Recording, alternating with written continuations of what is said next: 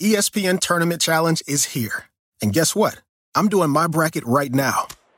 Making picks, predicting upsets, winning my bracket group, and leaving my old life as a part-time voice actor behind. Hey, you never know. And if I can do it while recording this awesome commercial, you can too.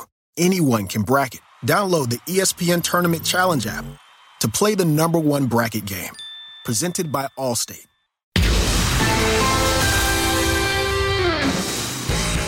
Welcome, everybody, into the ESPN FC studios for this, the latest edition of the show. Alongside Ale Moreno, Steve Nickel, I'm Sebastian Salazar. Great to have you with us. We do have a lot to get to, including the AFCON final, Ivory Coast, winners at home over Nigeria. But we'll save that for a little bit later in the show. Let's start in the Premier League, where Arsenal put an absolute drubbing on West Ham earlier Sunday. 6-0 the final score, a brace for Bukayo Saka, Saliba, Gabriel Trossard, and Declan Rice, adding to the damage there. What does it mean at the top half of the Premier League? Well, Arsenal up into third, even on points with Manchester City, though City do have a game in hand. Arsenal 2 points back of your current league leaders, Liverpool. For more on this, let's welcome into the show Don Hutchison. Don, what's the first order of business here? Heaping praise on Arsenal or hammering your former club, West Ham? No, I think heap a bit on Arsenal. I think not so much the win, the goal difference. They scored 6 because they've got up to 31, the same as Man City. I think they're a point behind, goal behind Liverpool at the same time, so they've closed the gap in terms of the goal difference. The performance was brilliant. I mean, if you want to go on West Ham, they were horrendous. I mean, it could have been 9 or 10. I thought the defending was atrocious from either set plays or crosses into the box. It's unlike a David Moyes side. They very rarely get walloped. They're actually in decent form in terms of probably since about November-ish. But it was all Arsenal today. And Arsenal, I think, produced, away from home, probably a statement win. You agree with that, Stevie? 6-0 away from home. Yeah. Absolutely. Yeah, I mean, listen, there's no doubt that Arsenal are lacking a goal-scoring centre-forward. But if you're going to score as many goals as they have done this season from set pieces, you can't do anything other than praise them. Mm-hmm. You know, set pieces are part of the game. And most people don't take enough notice of it and work hard enough on it. And clearly, Arsenal are working on it. I mean, that 16 goals is incredible. How important is that for title race, Champions League, that kind of stuff? Is that where you get those kind of decisive moments? Well, it's points. It's points is what it means. You know, you're getting a set-piece goal to win a game.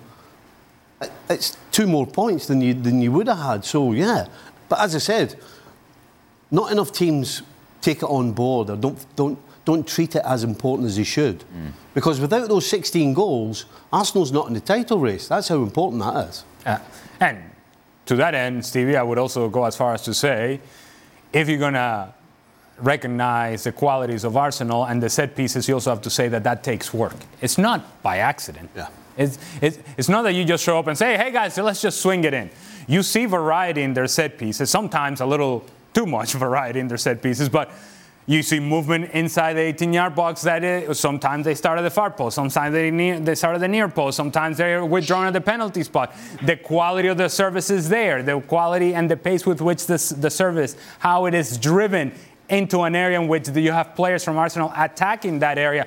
All of that takes work, and all of that takes a coaching staff and a manager that stresses this as an important part of the game.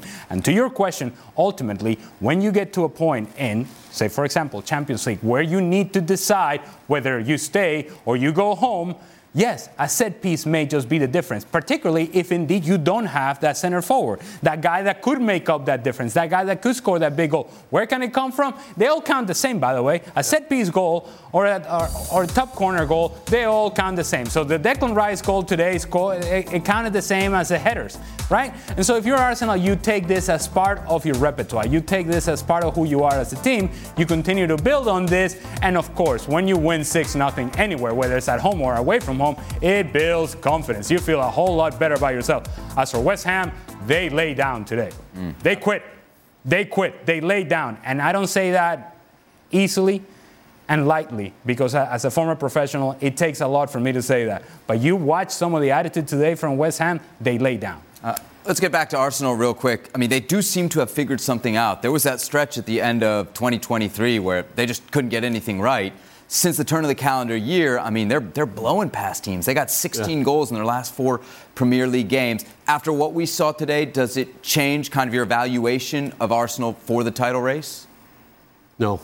Really? Even what we've seen over the last month hasn't convinced you? No, because they are missing that goal-scoring centre-forward. You know, I said that the reason they're in the title race is because of all those goals from set pieces. Mm-hmm. Why can't they keep that up? Well, because you can't rely on getting set pieces all the time. You can't rely on defenders not doing their job. You can't rely on, in particular, Johnson from West Ham taking a step back for the second goal. You can't rely on that. But what you can rely on is if you've got a 25-goal-a-season centre-forward. So it's just a little thing, and it's going to be little things that decide the title race. And unfortunately, I think that little thing called a goal-scoring centre-forward is what's going to cost Arsenal. What kind of chances do you give them to win the title, if you had to put a percentage on it? I think they're in third place. Percentage? 25, maybe. 25, OK. For the third-place team, that's pretty good. Let's go to our percentages expert here, Don Hutchison. Don Hutchison, over-under Stevie's 25% for Arsenal to win the league after the 6-0 today. Absolutely bang on. I'm going Man City 50, Liverpool 25, Arsenal 25. And I think it's about time, unless Stevie's going to be really stubborn, that I'm going to hold my hand up when Jurgen Klopp and Mikel Arteta, Unai Emery, they employed a set-piece coach, and me and Stevie sat on this show and went, a set-piece coach? A set-piece coach? Well, look now, fast forward a couple of years, how important a set-piece coach is. So I'm willing to put my hand up. I'm not sure about Stevie. Well, I would if I'd said it, but I never said that. I was talking about the goalie coach. You did! I was a goalkeeper. I think the throwing coach. Yeah, that's right. Not the set-piece coach, no. Yeah. You're all about the set-piece coach. Sorry, Dog. That's all right. Do you know what, though, Sebi? I had a chat with an Arsenal fan today, and we both come to the conclusion, when you look at Arsenal, they're a fabulous side. And when you look at Liverpool, fabulous side. But when you talk about Man City, you're talking about a juggernaut, and you're talking about a manager that can have Jeremy Doku on the left-hand side. He can have Jack Grealish on the left-hand side. He's got Haaland. He's got Alvarez. The substitutes, Bernardo Silva, Kevin De Bruyne, Kyle Walker. That's the difference. When we're having a conversation about who can win the league, it's not because Arsenal are a bad side and they might be flaky and they might bottle it. It's because City are a juggernaut and they're streets ahead of anyone else. They've just gone, I think, 10 wins in 10 in all competitions. I think 6 on the spin in the Premier League. It's what they do. They're so good. The camera's about to collapse on Don. Yeah, it's shakier than the West Ham defence there. Elsewhere in the Premier League, Sunday, Manchester United 2-1 winners away against Aston Villa. Rasmus Hojlund opening the scoring in the 17th minute. Douglas Luiz equalising in the 67th minute. And then Scott McTominay off the bench and onto the score sheet with your game winner in the 86th. Don, will Villa be kicking themselves here? Yeah, I think they will. And I think they'll be kicking themselves when they played Man U at Old Trafford when they won 2-0 and lost 3-2. I think you're looking at a Villa side, when you look at their 11, probably 12 or 13, is a very, very good team, stroke squad, but they haven't got the depth. I think from Man United's point of view, it tells you that you can measure everything. You can have data, you can have analysis on players. What you can't measure is a player and a team's confidence, and that's what Man United have got. I mean, thank goodness for them. And Man United fans, they didn't sell, and Erik ten Hag didn't sell Scott McTominay when he didn't want him in the summer, him and Harry Maguire, who I thought was excellent today. So it shows you, if you're willing to spend time and coach players and give them confidence, how good he can be. He's been a game changer for them all season. He's got a brilliant attitude. He scored 2 when he came off the bench, remember, against Brentford, when he completely changed the game, where they were going to get beaten that game off the back of the Palace loss. So it just goes to show, if you can invest in the players that you've got and spend time in them and coach them and give them confidence and give them a little bit of guidance, Man United have still got some very, very good players at that club. You know what's interesting about McTominay is he scores here coming on as a sub, and he replaces Marcus Rashford. And you're thinking, if a team needs a goal, that's not the sub you're making. And yet, honestly, he's probably more likely, right, Stevie, to bring you that goal. Certainly, Erik ten Hag, you've looked over to this guy a million times, and he's bailed you out. Yeah, I mean, you just look at McTominay's record that we just showed there. So, in some senses, it's a bit of a no-brainer. And at the same time, taking off Rashford, who this season in particular hasn't been putting the ball in the back of the net. So it kind of seems a bit of a no-brainer. But he's popped up and he's produced again. But unfortunately for McTominay, it doesn't matter how many goals he scores like that, he's always going to be coming off the bench. Why?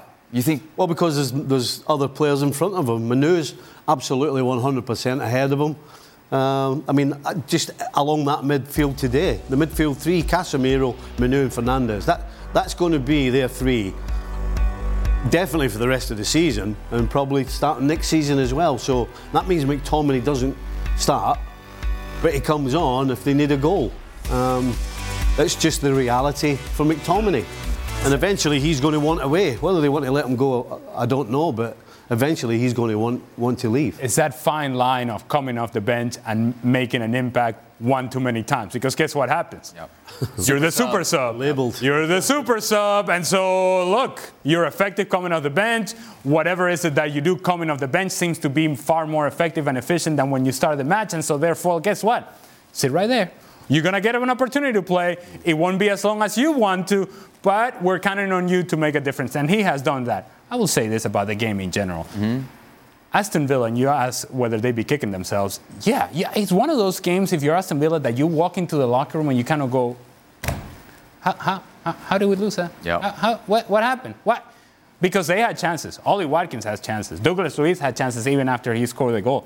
They had moments of transition that if they pick out the right pass, Manchester United were all over the place defensively, and they didn't. Onana came up with saves in the first half, came up with saves in the second half. And so if you're Manchester United, you kind of frame this the other way and say, look, we found a way to win a game, a tough match away from home. If you're Aston Villa, you're saying, what in the world? How did we manage to lose that? They deserve a lot more out of this game, but this is not about deserving, this is about execution, this is about doing, and Manchester United did, instead of Aston Villa wishing that they did. United right now are 6 points back of Spurs in the top four. Don, based on what you saw today, you think Manchester United can make up those 6 points and get into the top four? Maybe. I mean, their big hope is maybe in the Premier League this year. Top five might get you in the Premier League, but that's very, very complicated. I think the form that they're in, and just on the point, about, Scott McTominay, he's a player that's obviously in form and playing well and scoring goals. And the boys mentioned that he might be on the bench. If you're going on player performances and you look at the performances of Bruno Fernandes, if I'm picking one player that I think is going to be more of a goal threat for Man United, Scott McTominay or Bruno Fernandes, I think it's Scott McTominay. So why wouldn't you play the player in form? He plays at number 10 for Scotland. Steve Clark plays him in that position. And he certainly scores goals for Scotland. So, to answer your question, I think they can. They're in good form. They've got to make sure they keep the desire. I think the spine of the team is a lot more settled. I mean, they obviously lost Lissandro Martinez, so that's made them a little bit weaker. But in general, I think the spine with Casemiro's back and Hojlund scoring goals looks a lot stronger. What'd you say there? Not a chance? Yeah. Not a chance. McTominay plays in Bruno Fernandes. Why not? Because there's not. There's just not. Why? You know how the game works. It's not. Yeah, but who's a better player? It's not. Well, Bruno Fernandes is a better player. No, not on form. What do you mean on form? McTominay's coming off the bench and scoring goals. What has that got to do with leaving your captain out and playing Scott McTominay? There is not a chance. There's more chance of Aston Villa winning the Champions League this year than Scott McTominay playing instead of Bruno Fernandes. No, I don't think Ten Hag will do it. I'm asking the question, why would he not do it? Because he won't. Why? You just answered your own question. Well, I know, but he should. No, he shouldn't. You don't sound like a very flexible manager. I would have hated to play for you. Completely disrupt the whole... that particular move... That particular move would completely disrupt the dressing room. Do you think Bruno Fernandes is not going to go absolutely bonkers? I mean, is that a reason why you don't do it? Erik ten Hag's never been afraid to make a big move. No, he's not. He threw Ronaldo out of the team. That's a no-brainer, absolute no-brainer. What you're talking about are two completely different things. If you want to go and upset the Man United dressing room, you know the best move? Drop Fernandes. Let's see how many hand grenades he throws when he goes out. That might tell you, Stevie. That might tell you how delicate... It's not going to change anything at Man United. Man United won this game today because of Harry Maguire, Varane, and the goalkeeper made some saves. It was about a defensive display. There is no way on God's earth the Bruno Fernandes is getting the hook and McTominay starting before him. Not a chance. Last word to this, Don. That might tell you how fragile they are. That might tell you how fragile Bruno Fernandes is if he's going to chuck his toys out the pram because he gets dropped. That's when you're in a Steve, you know what it's like when you play for Liverpool. That's why he's not. If you're not performing, but that's why he's not getting dropped on. He would completely and utterly destroy the dressing room. The carnage that would be caused in the dressing room if Bruno Fernandes, your captain, gets dropped and he plays Scott McTominay because Scott McTominay's in better form. I mean, he's scoring goals, scoring massive goals. What do you want? Wouldn't that be a great example to the kids that are playing at Man United? There's a reason Scott McTominay's coming off the bench. It's because he's not producing from the first minute to the 90th minute. Let's be honest, that's what Scott McTominay does best for Man United, comes off the bench and scores. All right, let's bring it back to the top four discussion. No, Don, we're done. You guys can keep going around on this on extra time. Not a chance. Hey, you know what's funny? Hey, keep your eye on this. Well, that's a bad example to set to a dressing room, man. You know what's funny, though? Don asked a question about an answer that he already knows the answer to the question. So he said he wouldn't drop him. It's a merely rhetorical question. Yeah, I would. Well, you just said you wouldn't. Three minutes ago, he said he didn't think Ten Hag would. Exactly. Let's leave it there for now. All right, Manchester United top four. No. Not just because you've been yelling about them. Listen, not just because they're not Aston Villa. Aston Villa. The 11. In terms of football, look, you got to give Manchester United credit, right? They bossed the game for 25 minutes until they scored, and then they completely sat in, and they went on the break. And when Aston Villa equalised, there was only one winner. Let's be honest. If you're watching this game rationally, there was only going to be one winner. And I wasn't thinking it was Man United, because Varane and Maguire, and as I said, Onana made some saves, and Man United got a challenge in whenever it was necessary, or they put somebody off. That's why they won this game today. So they may be on a good run of results, but come on. Aston Villa should have got something out of this game. Man United were fortunate to take 3 points today. If you had to pick between Villa and United to catch Spurs, who would you pick, Ali? Well, neither. You had to pick. Well, it's a dumb question because neither one of them are catching Spurs. But if indeed one of them would be, I would say Aston Villa, actually. Really? Even despite the fact they lost today? Oh, are you not seeing the table? Because... Isn't there a pot of football left? I know, but it's a 5-point differential between. Aston Villa just outplayed them in football terms. Yeah. But they lost at home to them. Right, but certainly that matters. But you can't. It's a results business, isn't it? I know, but it's 5 points. Hey, hold on. But it's a results business, so the points matter, right? Yes. So the 5-point differential now between Manchester United and Aston Villa matters. Yes. Mm-hmm. Yes. But there's some momentum now for Manchester. And you could argue that there's a lack of momentum for Villa. They're not exactly going in the right direction, are they? Okay. So hold on, Seb. Let me just get to it.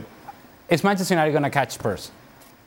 I wouldn't bet on it. Okay, there you go. Then what are we talking about? I'm also not allowed to bet on it. That's the rules around here. So we I thought it was a great question. Thank you, Don.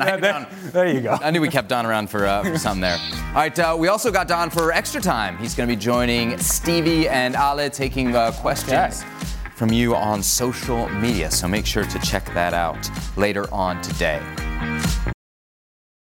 We're driven by the search for better, but when it comes to hiring, the best way to search for a candidate isn't to search at all.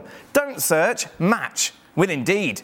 If you need to hire, you need Indeed. Indeed is your matching and hiring platform with over 350 million global monthly visitors, according to Indeed data, and a matching engine that helps you find quality candidates fast. Ditch the busy work. Use Indeed for scheduling, screening and messaging so you can connect with candidates faster. Join more than 3.5 million businesses worldwide that use Indeed to hire great talent fast. And listeners of this show will get a $75 sponsored job credit to get your jobs more visibility at Indeed.com/FC. Just go to Indeed.com/FC right now and support our show by saying you heard about Indeed on the podcast. Indeed.com/FC, terms and conditions apply. Need to hire? You need Indeed. Passion, drive and patience, what brings home the winning trophy is also what keeps your ride or die alive. eBay Motors has everything you need to maintain your vehicle and level it up to peak performance. From superchargers, roof racks, exhaust kits, LED headlights and more, whether you're into speed, power or style, eBay Motors has got you covered. With over 122 million parts for your number one ride or die, you'll always find exactly what you're looking for, and with eBay Guaranteed guaranteed fit. Your part is guaranteed to fit your ride every time or your money back. Because with eBay Motors, you're burning rubber, not cash. With all the parts you need at the prices you want, it's easy to turn your car into the MVP and bring home that win. Keep your ride or die alive at ebaymotors.com. Eligible items only. Exclusions apply. Barcelona hosting next to last Granada on Sunday, and it did not go to plan. Final score 3-3. Barca goals coming from Lamine Yamal, who had a brace, Robert Lewandowski as well, but Granada got goals from Ricard Pellistri and Ignacy Mikel as Barcelona dropped points at home. So what does it mean at the top of the table? Well, a missed opportunity at least for Barcelona to pull even further ahead of Atletico Madrid, who themselves did not have a great weekend. And then at the bottom of the table, massive result. For Granada, at least that 1 point will feel better as it pulls them a little bit further away from last place, Almeria. For more on this one, let's welcome to the show our very own former Barcelona man, Luis Garcia. Luis, what's the big takeaway from this game? As we said, there was some moments of magic. There were three goals from Barcelona, but at the end of the day, you shipped three against next to last place. That's got to be a major disappointment. Xavi, even though that in the last few minutes you could see that he was trying to push their players, trying to push them and tell them that they have chances, because actually they create quite a few chances. They capitalize three of them, but in the end it's all about how many problems Barcelona has got at the back. As you could see in a couple of the goals, players running around, not knowing what is their position, what the ball is going to be, looking at each other to say, you have to cover me, or I'm the one who's covering this space. So there is really a misunderstanding, judgment at the back, and that's the problems that Barcelona has been having during the whole season. It doesn't matter if it's Cubarsí with Christiansen or with Araujo, with Koundé. In the end, there is a lot of problems Barcelona needs to address at the back, because that's the only way that they are going to change and trying to be more consistent. It was the third time, and Gemma mentioned in the beginning of the game, the three games in a row that Barcelona could have get a good result, a victory, and maybe lift them a little bit until the end of the season, knowing that the distance with Real Madrid is just too big to catch them up. But in the end, it is a big disappointment to see once again Barcelona scoring three goals and conceding three at the same time. Alex, we look around this Barcelona 11, because we can talk about the manager all we want. Who for you is not pulling their weight, or at least didn't in this game today? Across the board, you can point the finger every which way. Defensively, Barcelona are embarrassing. When you think about Barcelona this season, and it's not just this game, it's Alaves, it's Mallorca, it's Almeria. It doesn't matter who they play against, Celta de Vigo, so on and so forth. Whoever they play, and we mentioned that in the pregame, if you play against Barcelona, you're going to score goals. That is how bad they have been defensively. It doesn't matter how much you've been struggling in front of goal, you're going to get opportunities against Barcelona. And today was yet another good example of that. They have so many difficulties defensively with just lack of structure, just basic defending. I'm not even talking about, hey, we're going to be Italy in the 90s. We're just going to be Il Catenaccio and sit back behind the ball and nobody's scoring. I'm not asking you to be Atletico Madrid under Simeone, old school Atletico Madrid. No, I'm not saying Diego Godin has to play center back for you. No. I'm asking just basic stuff. Basic stuff. And so when you look at the second goal, for example, Jules Koundé, who's playing right back, Cubarsí is the center back. Cubarsí doesn't get enough on the header, but Koundé has already come and collapsed towards Cubarsí, which then means that he's leaving his guy open at the back post. That ball then drops at the back post, and nobody reacts. Nobody reacts from Barcelona. The only person that reacts is Uzuni and then Pellistri. Who is defending at the back post? Once Koundé collapses to a Cubarsí, now Uzuni is by himself, and then Pellistri is all by himself too. So now you have three guys inside the 18-yard box who end up playing the ball all by themselves without any sort of challenge from a Barcelona defender. That's one goal. Mm-hmm. But we can go in terms of the goals that they scored today, and we can go through all the goals that they have been scored this season, and you can, It's not like teams are breaking Barcelona down with some incredible play and that you would say, you know what, hey, you know, Jude Bellingham in El Clásico, you put it in the top corner, hey, you can't do much about that. But not this. This is happening week in and week out. And it goes back to a point that we made at halftime and we made at pregame. I'm being told by people, you know what, Xavi having announced the fact that he's going at the end of the season means that the players are now free of this pressure. He told us that now the players will be freed of this pressure. The problem is, I don't care what pressure they feel free now.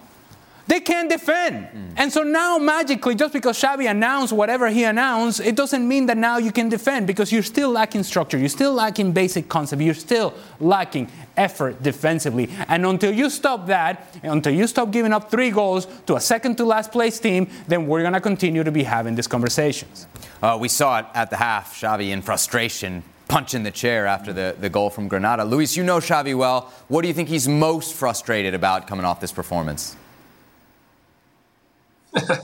There are a few things that I'm sure that he must be they're very disappointed and frustrated about it. First thing is why Barcelona is, of course, conceding so many chances, so many options, because Ali is talking about the pressure. You feel the pressure when you're on the ball. That's when you can have the pressure, because you don't know what you have to do with it, where to pass the ball, the movements. But when the problems that Barcelona is having is when he's not on the ball. That's when they are having a lot of trouble, where the players have to be, where the covers have to be done. If the center back has to cover the fullback have to cover the... That's the problems that they have. And of course, Xavi can create a system and a style of play, but when the ball is on the move, he cannot be with remote control like a PlayStation, move the player where they should be. That's the players where they have to understand, analyze the game, and read what is happening on the field. And that's something that we cannot go on Xavi. We have to look at the players and tell them, listen, guys, you have to be more focused. You have to be reading the game every single time, because Ali was mentioning about that goal. Iñaki Martinez out of position, because he's left his position to go to the wide area, so he's the fullback, the left fullback, who is have to cover the place, or the center midfielder who has to cover his place, and that's not happening. Everybody is ball watching, so you cannot go to Xavi and tell him, listen, make your players do that, because they are the players who have to take those decisions. So I'm thinking that that's what Xavi is most frustrated about, that the players are not able to read what is happening on the field or what is needed to be done. If there is one player right now to Barcelona undoubtedly pulling their weight, it's the youngest one. I mean, Lamine Yamal, those 2 goals today, something special. Yeah, but unfortunately, the focus is not going to be on Lamine Yamal. I mean, it should have been. If you score 3 goals at home, you have to win the game. You can't not be taking the 3 points. But if you want to look at Lamine Yamal and talk about all the good things, then I can be here all day. Unfortunately, he's got 10 others. Or maybe 10's not the right way to put it, but there's too many Barcelona players who are not producing what they're capable of. What he's doing is producing what he's capable of. Unfortunately, what is going on around them, and particularly behind them, they're not doing the job. And it's as simple as that. What's going on behind them is schoolboy stuff. And so, unfortunately for him, when he produces the goods the way he did today, unfortunately the focus is going to be on the schoolboy defending behind him. Luis, is he the most goal-dangerous player right now for Barcelona? And if so, as Stevie points out, what does that say about the rest of the guys? Yeah, exactly. And we've been talking about leadership on this Barcelona side, and we are relying on a 70-year-old kid that he was playing for Barcelona for already, what's up, 30 games or so, and the goals has to come from this side. Every single one of the players on the field, they are looking to bring the ball to him, because he is the one who is beating players, crossing, creating chances, and of course scoring today. It was a fantastic goal, not only because he hits the ball perfectly, it's because his reaction when he misses and loses the chance, miss the ball and goes back to get the ball and recover the ball, regain the ball once again. And he gets the reward by receiving that ball and scoring. That's the attitude that you need from the player. That's the desire that you need from everyone on the field. I've seen some complacency on the field and some moments where they concede the ball, or when they concede the goals, or when they get frustrated because things are not going the way that they want. So, yeah, it's a pity that we are talking only about Lamine Yamal. I think that we have a fantastic future star for Barcelona for many, many years, and we have to enjoy right now. But it's a pity that that's the only thing that we can see as a positive thing for this Barcelona in this season 23-24. The most impressive thing about Lamine Yamal is that while we have these conversations about this overwhelming pressure that these Barcelona players are feeling, well, if indeed that's the case, then you would have to imagine that the 16-year-old Lamine Yamal would be feeling it as well. And he plays pressure-free. He plays, give me the ball, and I'm taking players on. Give me the ball, and I'm cutting to the inside. I'm cutting to the outside. It's a step over. It's creative. It's scoring goals. It's creating chances for others. It's being an option. When somebody has the ball, actually making a move ahead of the ball so that you make yourself available. There's a lot going on right now from Barcelona. When somebody has the ball, there's a lot of this, I'm going to make the movement, but not really. I don't really want this ball because I don't want to get myself in trouble. Lamine Yamal right now is not afraid of that trouble. He's actually welcoming the pressure. There's a maturity to his game that you wouldn't expect from the 16-year-old, that you would expect from other people in this team, that is not quite happening for others, but it is happening for him. There you have it. Yamal, the youngest player ever to score 2 goals in La Liga. Luis said he was 17. He's not 17 yet. He still won't turn 17 until the summer. It really is. How Luis is. Just remarkable. You know my bad. Accuracy, very important to us here. He looks 17, though. He does. He looks 17. He looks. He's grown up quite a bit. Well, this season has made him older. Thank you very much, Luis. One more game to go then in match day 24 across La Liga, and that is on Monday afternoon right here on ESPN+.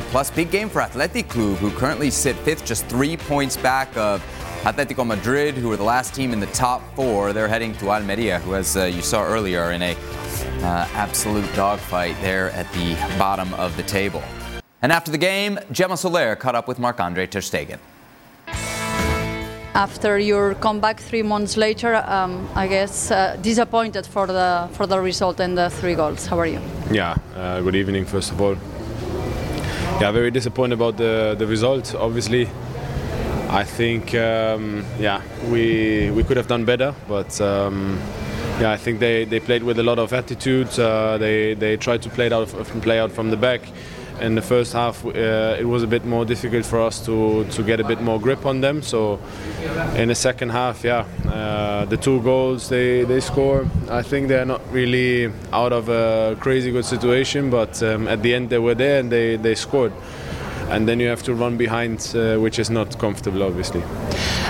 The attitude, as you mentioned, it's here. The self-esteem to keep trying, it's here. What do you think is missing to not to concede so easily or so fast? Yeah, I think we even more in the first one. I think we could have done better, obviously. I think we had many men in the area, and so at the end we were unable to avoid the goal. And I think we have to do better. Definitely, we have to keep going now. There are many games to play still, and so keep working. Now we have a long week. We're gonna prepare ourselves, and hopefully we can close the goal for the next games. Yeah, many games to play. It's 10 points. Real Madrid, the difference now. Do you think it's possible, or you somehow said goodbye to La Liga today? No, I think there are many games still left. Obviously, it will be complicated, but we will always believe in our chance. We still play them. We obviously have to do our homework. And if this is the case, I think we have still chance to get closer to them. And let's see, at the end, the season is long and there are still many games to play. But first of all, we have to look at ourselves. Just a quick one about yourself. How did you feel after these 3 months, after surgery? Yeah, at the beginning, I think it took a bit of time to get back into it, with distances, with timings and so on.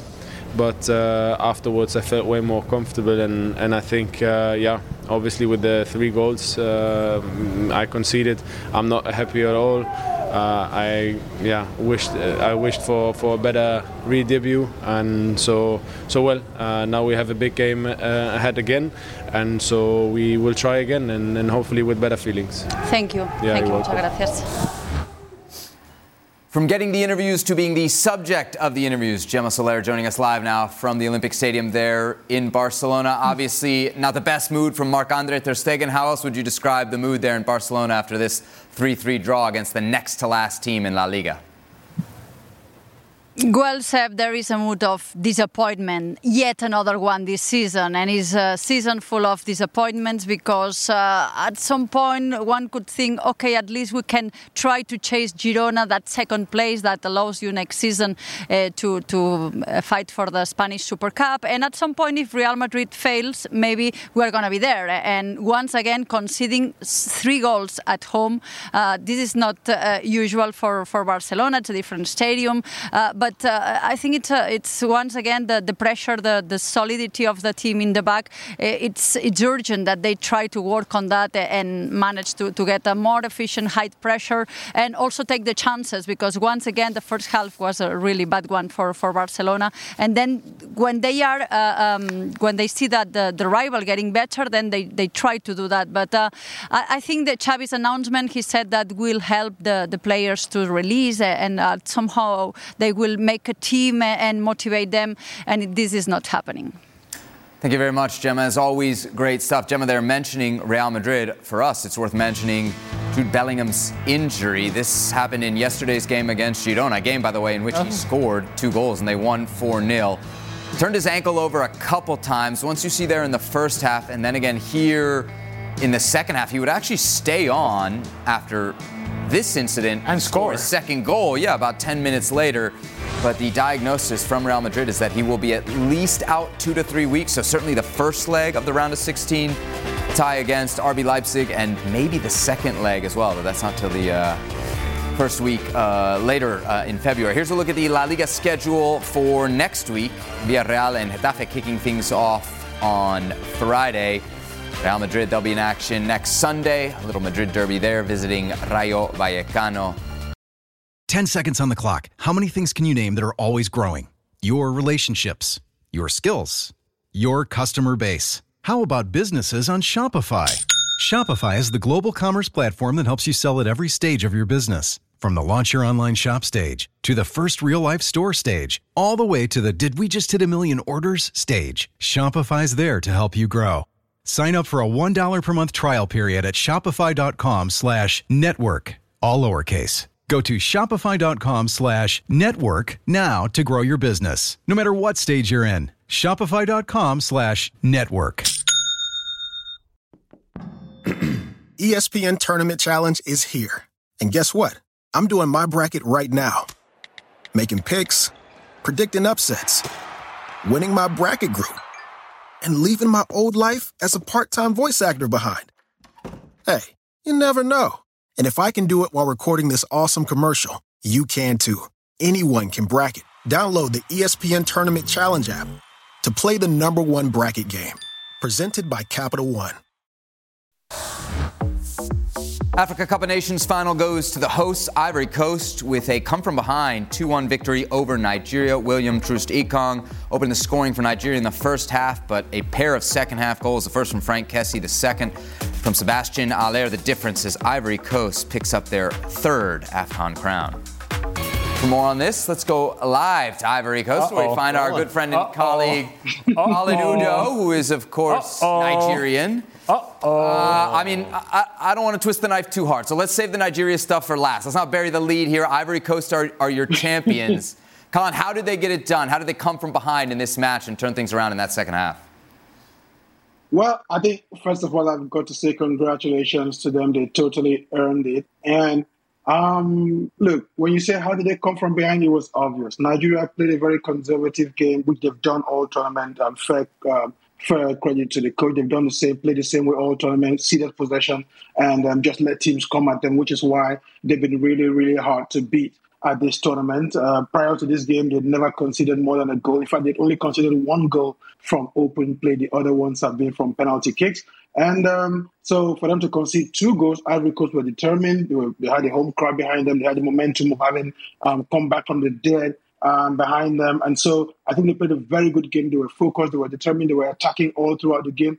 I thought that at some point, especially after Kessie scored that equalizer, I thought the Nigeria coach would have turned things around and sort of gone after the Ivorians. He didn't do that. He let them continue playing conservatively. And when you do that, you're always going to concede when you let teams come at you. And by the way, the shirt I'm wearing is from 2013. That's all the players from 2013 teams signed it. After that victory, so I've got the signature, the autographs of all the players of the team that won the AFCON in 2013 signing the shirt. All right. Colin is a young guy, but I know he's been covering AFCON for a long time, so he has a good historical perspective. This Ivory Coast team, I mean, they lost 2 of 3 in the group phase, Colin. Have you ever seen anything like this where a team could be so bad and then come back and win the tournament? I've never seen it, to be honest. I mean, I'm not just AFCON. I don't think it's happened at any tournament. And, I mean, someone correct me if I'm wrong, but again, I think that this once teams get off the group stage and get into the knockout phase, things just take a life of their own.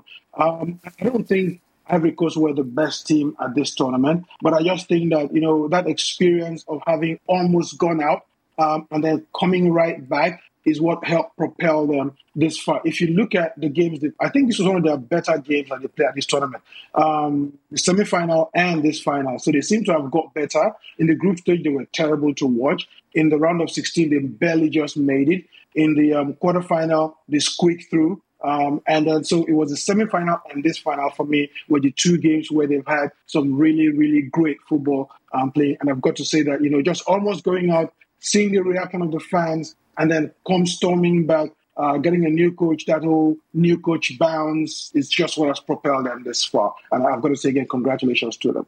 Colin, what do you suppose the reaction to this defeat will be back in Nigeria? I know the manager, Pesedo, was already kind of under pressure before the tournament even began, right? Yeah, I mean, you still under pressure. I think I mentioned on one of these shows earlier on that, you know, his conservatism has taken him this far, but the first game Nigeria team playing that way is going to be the same conservative petard that he's going to be hung by. And it's already going on. Look, we have our Nigeria WhatsApp groups everywhere. There are forums on social media and stuff. And the one thing everybody's going on about is the way he plays, the defensive way he plays.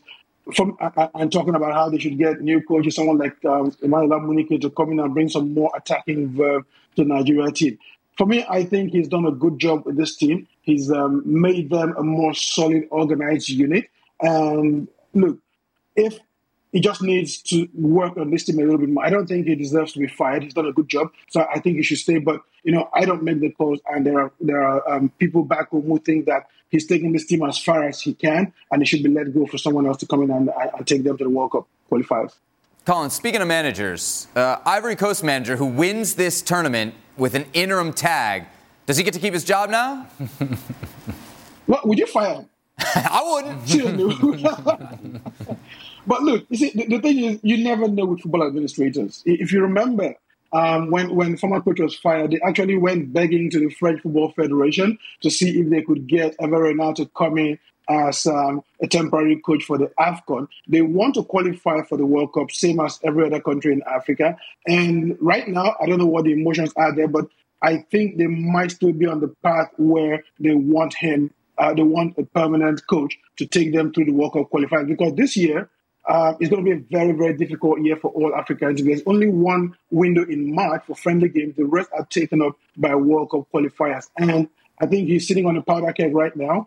And they might keep him until the first game of the World Cup qualifiers. But any little mistake there, I don't think he's going to last very long. Colin, we have booked you for extra time today. Are you emotionally fit for it? Oh, wow. He's got the jersey for it. I believe I should be. Do I look like I'm not? I got to tell you, for somebody whose team just lost a final, Colin in a very, very good mood. Professional. So, we look forward to having him on extra time. You should also look forward to the next edition of the Gab and Jules podcast, which will actually feature Jules and Robbo, because we know Gab likes to take his vacation. Surely the boys will be talking some more AFCON over there. Reggie White, who's a defensive end for the Green Bay Packers, says that the firebombing of his church in Knoxville, Tennessee this week was the work of racists who may have been trying to hurt him. First there was one fire, then there was another, then there was another. It wasn't just Reggie's church that burnt down. Hundreds of churches burned in the 90s. I think we have a major problem in our country that we don't want to admit, and that has to do with racism. Was this 1996 or 1956? 30 for 30 podcast and Antscape presents Through the Flames. Listen now wherever you get your podcasts. Death is the only punishment here. Now streaming, FX's Shogun. My master asks, what you seek here? To vanquish our common enemies. Based on the global bestseller by James Clavell. War is coming. The epic saga of war, passion, and power. Let it come. FX's Shogun, now streaming on Hulu. Look at the top half of the Serie A table. A couple big results today. One of the big results today, actually, Milan beating Napoli by a final score of 1-0. The lone goal in that one from Theo Hernandez moves Milan to within 8 points of Inter, your league leaders, who had a big 4-2 win over Roma. Don Hutchison joining us to talk a little bit of Serie A. Milan, 4 wins out of their last 5, picking up steam at the right time. No, Don? Absolutely. They're only into that are in better form than Milan at the moment. It was a good game tonight. It was a very tactical game. I called a game, and Mazzari, the Napoli manager, tried to change shape. He went from Spalletti's 4-3-3 to 3 at the back, and they confused Pioli's men. Took them about 25 minutes to get into the game, and they scored a brilliant goal. I mean, the link-up play, I think there's only 3 men involved. I think Theo Hernandez started a move. He played it into Giroud, who's very secure. He kept hold of the ball, played it off to Rafa Leao, who then found Theo Hernandez. He scored the goal 1-0. Then Napoli went back to their tried-and-trusted 4-3-3 in the second half. They brought Politano on, who had a real impact on the game. They got Raspadori on. They were missing Victor Osimhen, obviously, tonight because he was playing in AFCON, so they'll welcome him back. But it's a Napoli side that won the league last season, Seb, who have not gone back-to-back wins in 6 months. So they've got no momentum. They've got no sort of form. They can't cling on to anything in terms of stringing a few results together. So they need Osimhen back. But in terms of Milan, the players at the end, on 96 minutes, when the final whistle went, they all hit the floor because they realised in the second half they had to really grind and work and put a shift in for the win. It was a tight game, but they just got over the line. Don, we just saw Barcelona ship 3. You think Napoli can give them trouble in the Champions League? Absolutely. I mean, the 3 that'll probably play will be Politano, who's a left-footed player on the right-hand side, who's a sort of jinky little winger who can cut inside onto his left foot. He's got a good shot. He gets goals, assists. Osimhen will be back, as I said, back from the AFCON. You know how much I rate him. I think he's one of the best centre-forwards in world football. And Kvaratskhelia, £120 million player, he was superb again tonight. So if they're on the offensive, Napoli could put goals against anyone. The worry is they don't really do clean sheets, but they were so much better tonight. You know what that means. There are going to be goals because Barcelona can't defend either. So there you go. Don, you mentioned there's no team hotter than Milan, and the only team hotter than Milan, I should say, is Inter. They had a big 4-2 victory over Roma. Just how impressive was it? They're the best team, Seb. I mean, they were Champions League finalists last season. They went for the treble last season. I think they're a terrific team. They've got a fantastic squad. They've got the best squad, I think. But that was a statement win for them. I think Daniel De Rossi has gone, 3 wins on the spin since he's took over the job after Jose Mourinho left. He's done a good job in terms of the results. Performances have been a little bit sort of just got over the line. But when you watch Inter, they're so good. They've got patterns of play. They've got great individuals. As I said, they change wing-backs, I think, on the hour mark. It's quite regular. It's a pattern that the manager does. He changes them because he wants fresh legs on the pitch.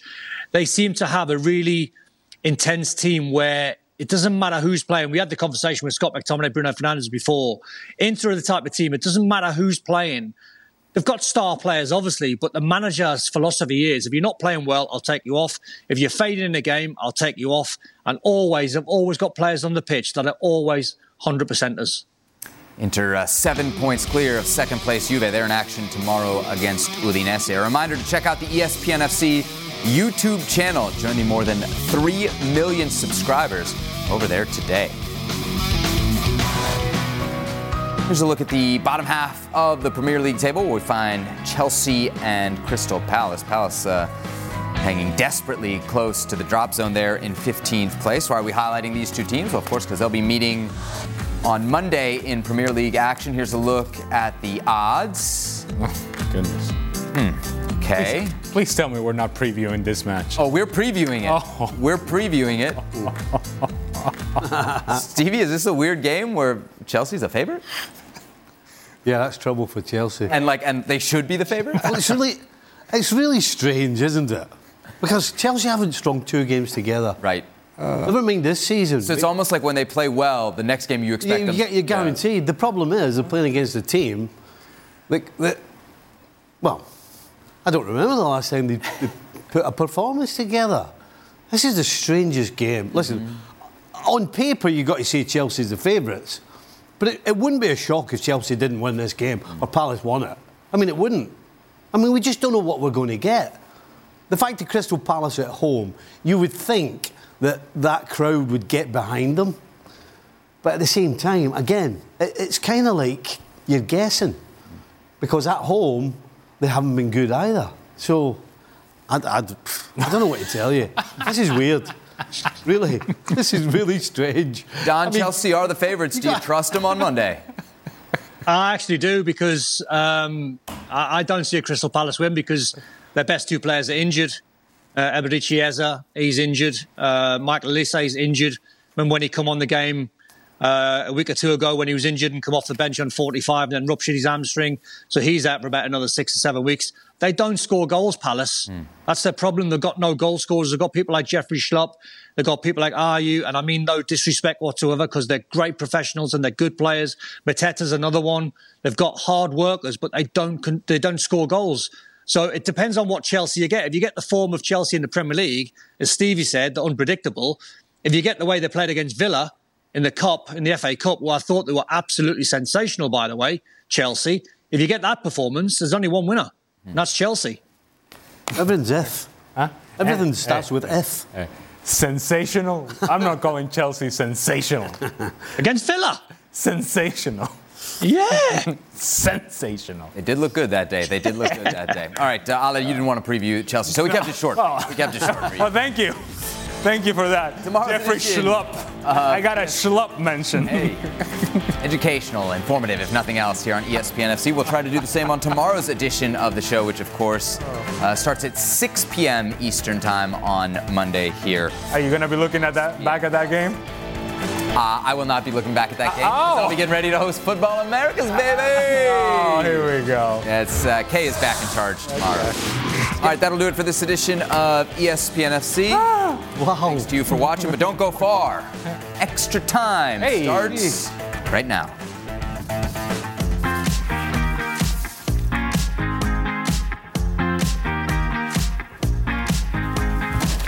Seb, go. Oh, I don't know. Hey there, everybody. Hey. Selfish. You didn't want me to show my pace, huh? I see how it is. We've seen your pace. I've seen your pace. It's good. Change your pace. I've been invited over to the Moreno Mental in a little bit for a little soccer action. It's winter time. Stevie, why don't we get you out there? Your shoulder's all healed up, right? Unfortunately, it's that one. Alan and Stevie with me, of course, here in studio. Don and Colin with us as well. Of course, Colin in mourning after his Nigeria fell to Ivory Coast in the AFCON final. A professional. True professional. Absolutely, a true professional. Wish we could say the same about Don. Would you celebrate if you score against your former clubs? Of course, Declan Rice scoring a banger today for Arsenal against West Ham. It was the 6th goal, so probably another reason not to celebrate there. Would you, Stevie? You would celebrate. Absolutely. Ale? Why wouldn't you? You're kidding me? Yeah. Get it. Take that. Yeah. What about the fans, though? The fans that cheered you on for so many years. Couldn't care less about me. Are you kidding me? I couldn't care less. Get that. No, take that. Don, surely you played for everybody in Britain. You must have scored against a former employer once or twice. I'm right with Ali. Go on, get it up. Yeah, I'm right exactly the same. I was a Newcastle fan. I still am a Newcastle fan. But when I played for Sunderland, their arch rivals, I scored at St James's Park, and I'd done the unthinkable. I didn't just celebrate, Seb. I kissed the badge. Wow. Oh. And they still let you in the stadium, huh? To this day, wow. Ooh, I didn't get out too well, though. Harry has our next question here. Must have got beat up. Somebody must have tried to beat him up. Oh, honestly, worst thing I've ever done. I hope you didn't crazy stories about the Millwall parking lot. And that was when he was playing for Millwall. Yeah, but that's normal at Millwall. To their own players? Aye. All right. Yeah. Okay. Chamber of Commerce. You know what they used to do? What? If you played badly, they would all be waiting by your car. Oof. And when you got in it, they'd all start shaking it. And the car, you'd be in the car, you'd be bouncing up and down. Sounds kind of fun. And if you were lucky, they let you go. Right. I saw Stevie on the show dismissing the throw-in coach. Did he know Arsenal are the only team with 2 goals from throw-in set pieces in Europe's top 5 leagues this season? Or what do you know, Stevie? Squirrel in the nut. I think this undoubtedly proves you wrong. Name me a team that hasn't scored from a throw-in. Come on, name me a team that hasn't scored from a throw-in. Leverkusen scored from a throw-in yesterday in a big game against Bayern, didn't they? Right. And they don't have a throw-in goal, do they? They could have scored from everywhere yesterday against Bayern. All right, we'll move on from that one. For Don, obligatory percentage question. Percentage chance... Oh, we already did this in the show. Percentage chance Arsenal win the league this year. You said... What did you say? 25%? 25. Well, what does Colin say? What about Colin? What does Colin say? 25 each, Man City 50. Okay. What do you say, Colin? For Arsenal? Yeah. Well, look, Arsenal, we all know, are master buttlers, so I'm going with 10%. 10%. Oh, okay. That's a welcome to the show. Massive bottles. They don't like bottling. Don't hold back. Hey, you know your team is lost when this is your first answer. I was just about to say that's some AFCON frustration boiling over it. Nigeria frustration coming out. Yes, sir. What about you, Ali? You haven't done percentages for us on the Premier League title race. Or at least not in this show. I'm pretty sure I've done 50, 30, 20. 50 Manchester City, 30 Liverpool, 20 Arsenal. Okay. Did you clarify your other percentages? You said 25 for Arsenal. Did you say the other two? Look at this guy. I asked because Don said 50 for City. Have you got a shop or something? Have you got a wee store somewhere? What do you mean a wee store? Your percentages and your coins and... What? What are you on about? What does the store have to do with percentages? Have you done all your percentages? A wee store? Look, I don't know about you guys, but we've got this thing here in Nigeria about Arsenal being an elephant at the top of a tree. What happens to an elephant at the top of a tree? It always ends up back where he started from, which at the bottom. So. Oh, okay. I love that Colin, one. He's a big Arsenal man, Colin. Can I ask Colin a question? Go on, Don. Sure. Go ahead. Colin, correct me if I'm wrong, but I heard something on the radio the other day. I'm pretty sure it was Nigeria. But the Nigerians say Dundee United. Like, don't be a Dundee United. Like, don't be a fool. I mean, so a fool, when I was growing up, is Dundee United. Says, I mean, yeah, if I want to tell you you're dumb, they're like, you're Dundee United. So, Dundee, where does that come from? It's been there from, like, forever. So for us, it's a regular thing. I'm surprised that you guys are just finding out now. Anti-Arsenal, anti-Scottish Premier League. Now, just a logistic question, just for clarity. How does the elephant get on top of the tree? Don't ask questions. I'm just asking. They got all these cranes. They got all these big cranes now. Just saying. Yeah. How did the Egyptians build the pyramids? I mean, there's ancient mysteries that we don't know. If you hear a Nigerian talking about elephants, just know we're referring to Arsenal. For Stevie, should there be rules to prevent rising teams like Leverkusen from being dismantled just after one season? By the end of the season, not only Alonso will leave, but many players will be targeted by big teams, thus probably the end of this promising team, similar to Leicester. Hey, it's the law of the jungle, isn't it? Yeah. Hey, kill or be killed. What about the elephant? If the elephant is on top of the tree, I mean, can you kill the elephant if it's on top of the tree? If it lands on you, you're dead. If the elephant is on top of the tree, can you kill it? Yeah. Zoo edition of Extra Time here. Natum's interior decorator for Colin. Start, bench, drop.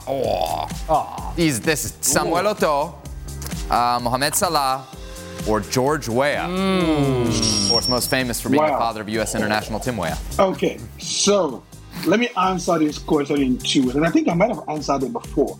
If it comes to African football, and when I say African football, like the AFCON, for instance, I'd start Samuel Eto'o, bench Mohamed Salah, and drop George Weah.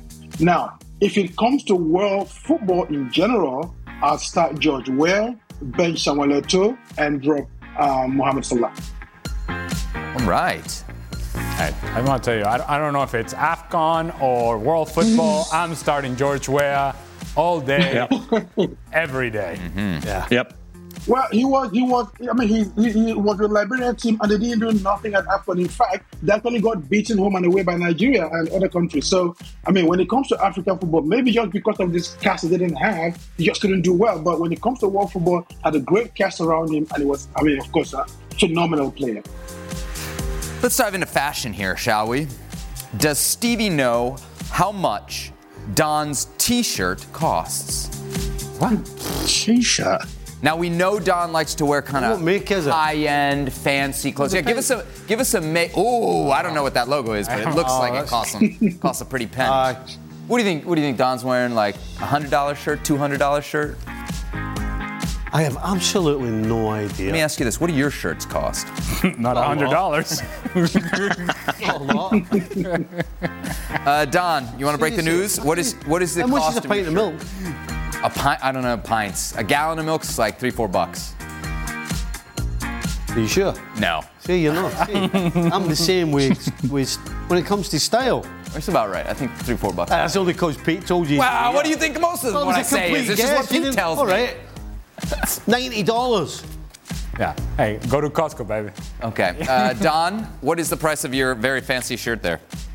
Well, it's a jumper, so it's wool. Oh. So it's about $150. Wow. Hey, he was quick. Well, it was wool. Quick. Hey, he was quick with that. It's wool. Yeah. It's wool. Yeah.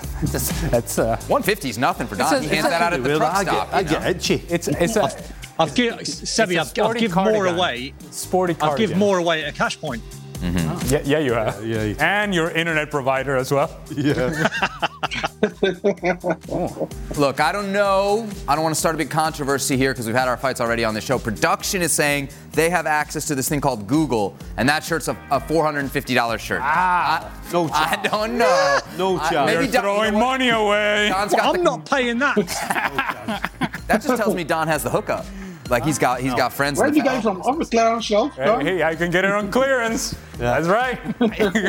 Of course, the Super Bowl is being played. Oh, actually, Colin, did you wash that jersey at some stage? I think my wife may have done Schoolboy era, Colin. Wash it, man. Schoolboy era, man. All the signatures. Exactly. Not my fault. I'm going to frame it after now. Nobody's touching it anymore. Yeah, let's not get anybody's wife in trouble. Let's not start. Or get Colin in trouble. Yes, exactly. I was going to mention the Super Bowl is actually kicking off, I think, right around now. Yeah, so this is a football question. If Steve Nickel played in the NFL, what position would he play and why? I would be running back. Really? Yeah. What? Yeah, you were like kind of short, pretty shifty. Is that what you thinking? Oh, no, sorry, wrong position. Receiver. You want the glory. You want to make the catch. Yeah. Well, I used to play rugby.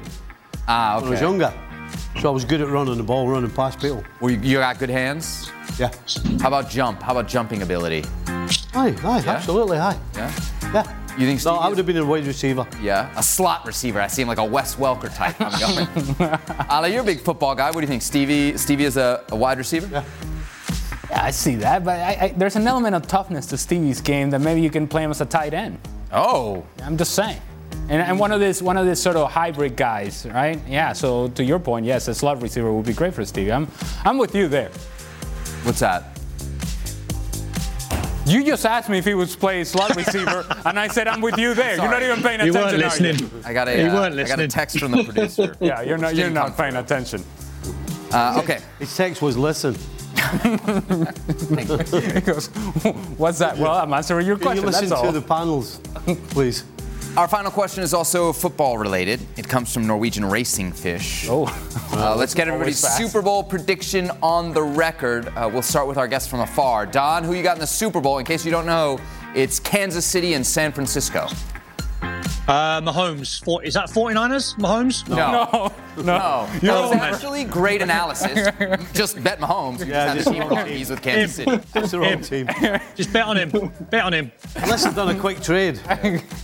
Earlier on the day. Bet on him. Oh, yeah. You win, Don. You win either way. Whoever he plays for, bet on him. All right. Okay, so Mahomes and the Chiefs is Don's pick. Colin, who you got?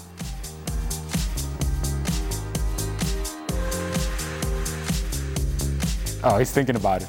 Okay, still pondering. Well, while we wait for there's Colin only two teams, Colin. I think we may have lost touch there. Actually, it looks as though he can't hear us. Yep. Maybe he's just ignoring us. Oh, his internet's gone. No. I think my connection was a bit. He's taking his cues from me. He just doesn't listen anymore. He's back. Who do you got? Who will win the Super Bowl? Who will win the Super Bowl? Yes. I'm going with if the Chiefs receivers can keep their hands from getting slippery and just keep the balls and just pick up the balls that Mahomes throws to them, I think it goes Mahomes because it's a generational quarterback. For 49ers, they got a better team. I think Christian McCaffrey might be the difference against Brock Purdy. It's against Brock Purdy, but I think that Mahomes is like a generational quarterback that I think I'm going with Kansas City Chiefs. Okay, Colin's giving it the full NFL primetime. NFL countdown, here we go. Yeah, you might have to you might have to wear that Nigeria jersey a little bit more. They're going to be calling you over for NFL work here on ESPN before long. Who you got, Ali? Oh, I'm all about love. I'm all about love. Some Travis Kelce, some Taylor Swift action. Really? That's right. I'm taking Kansas City. And, he may have been mentioned before. Patrick Mahomes. If you have Mahomes, you got a chance. Steve, you're a big football guy. Chiefs? Yep. All right. Okay, so bet the 49ers, I guess. Usually when there's a consensus on this show. Yeah, go the other way. It's a good bet to go the other way. All right, that'll do it for this edition of Extra Time. By the way, 450 was incorrect. I just saw the link. $540. The retail value. Wow. It's not. Wow. It's no chance. They're making it rain. They're making it rain. I'm coming for that shit. No, I'll swap it for yours, Cole. I was about to say, which one's more valuable? Nobody's doing this. Well, pre-watch, it was Colin's. Post-watch, I don't know. There it is. All right. Don, Colin, great stuff. Great to have you with us here on Extra Time. I hope everybody will join us for the next edition of ESPN FC. We'll be back here on ESPN Plus, starting live 6 p.m. Eastern on Monday.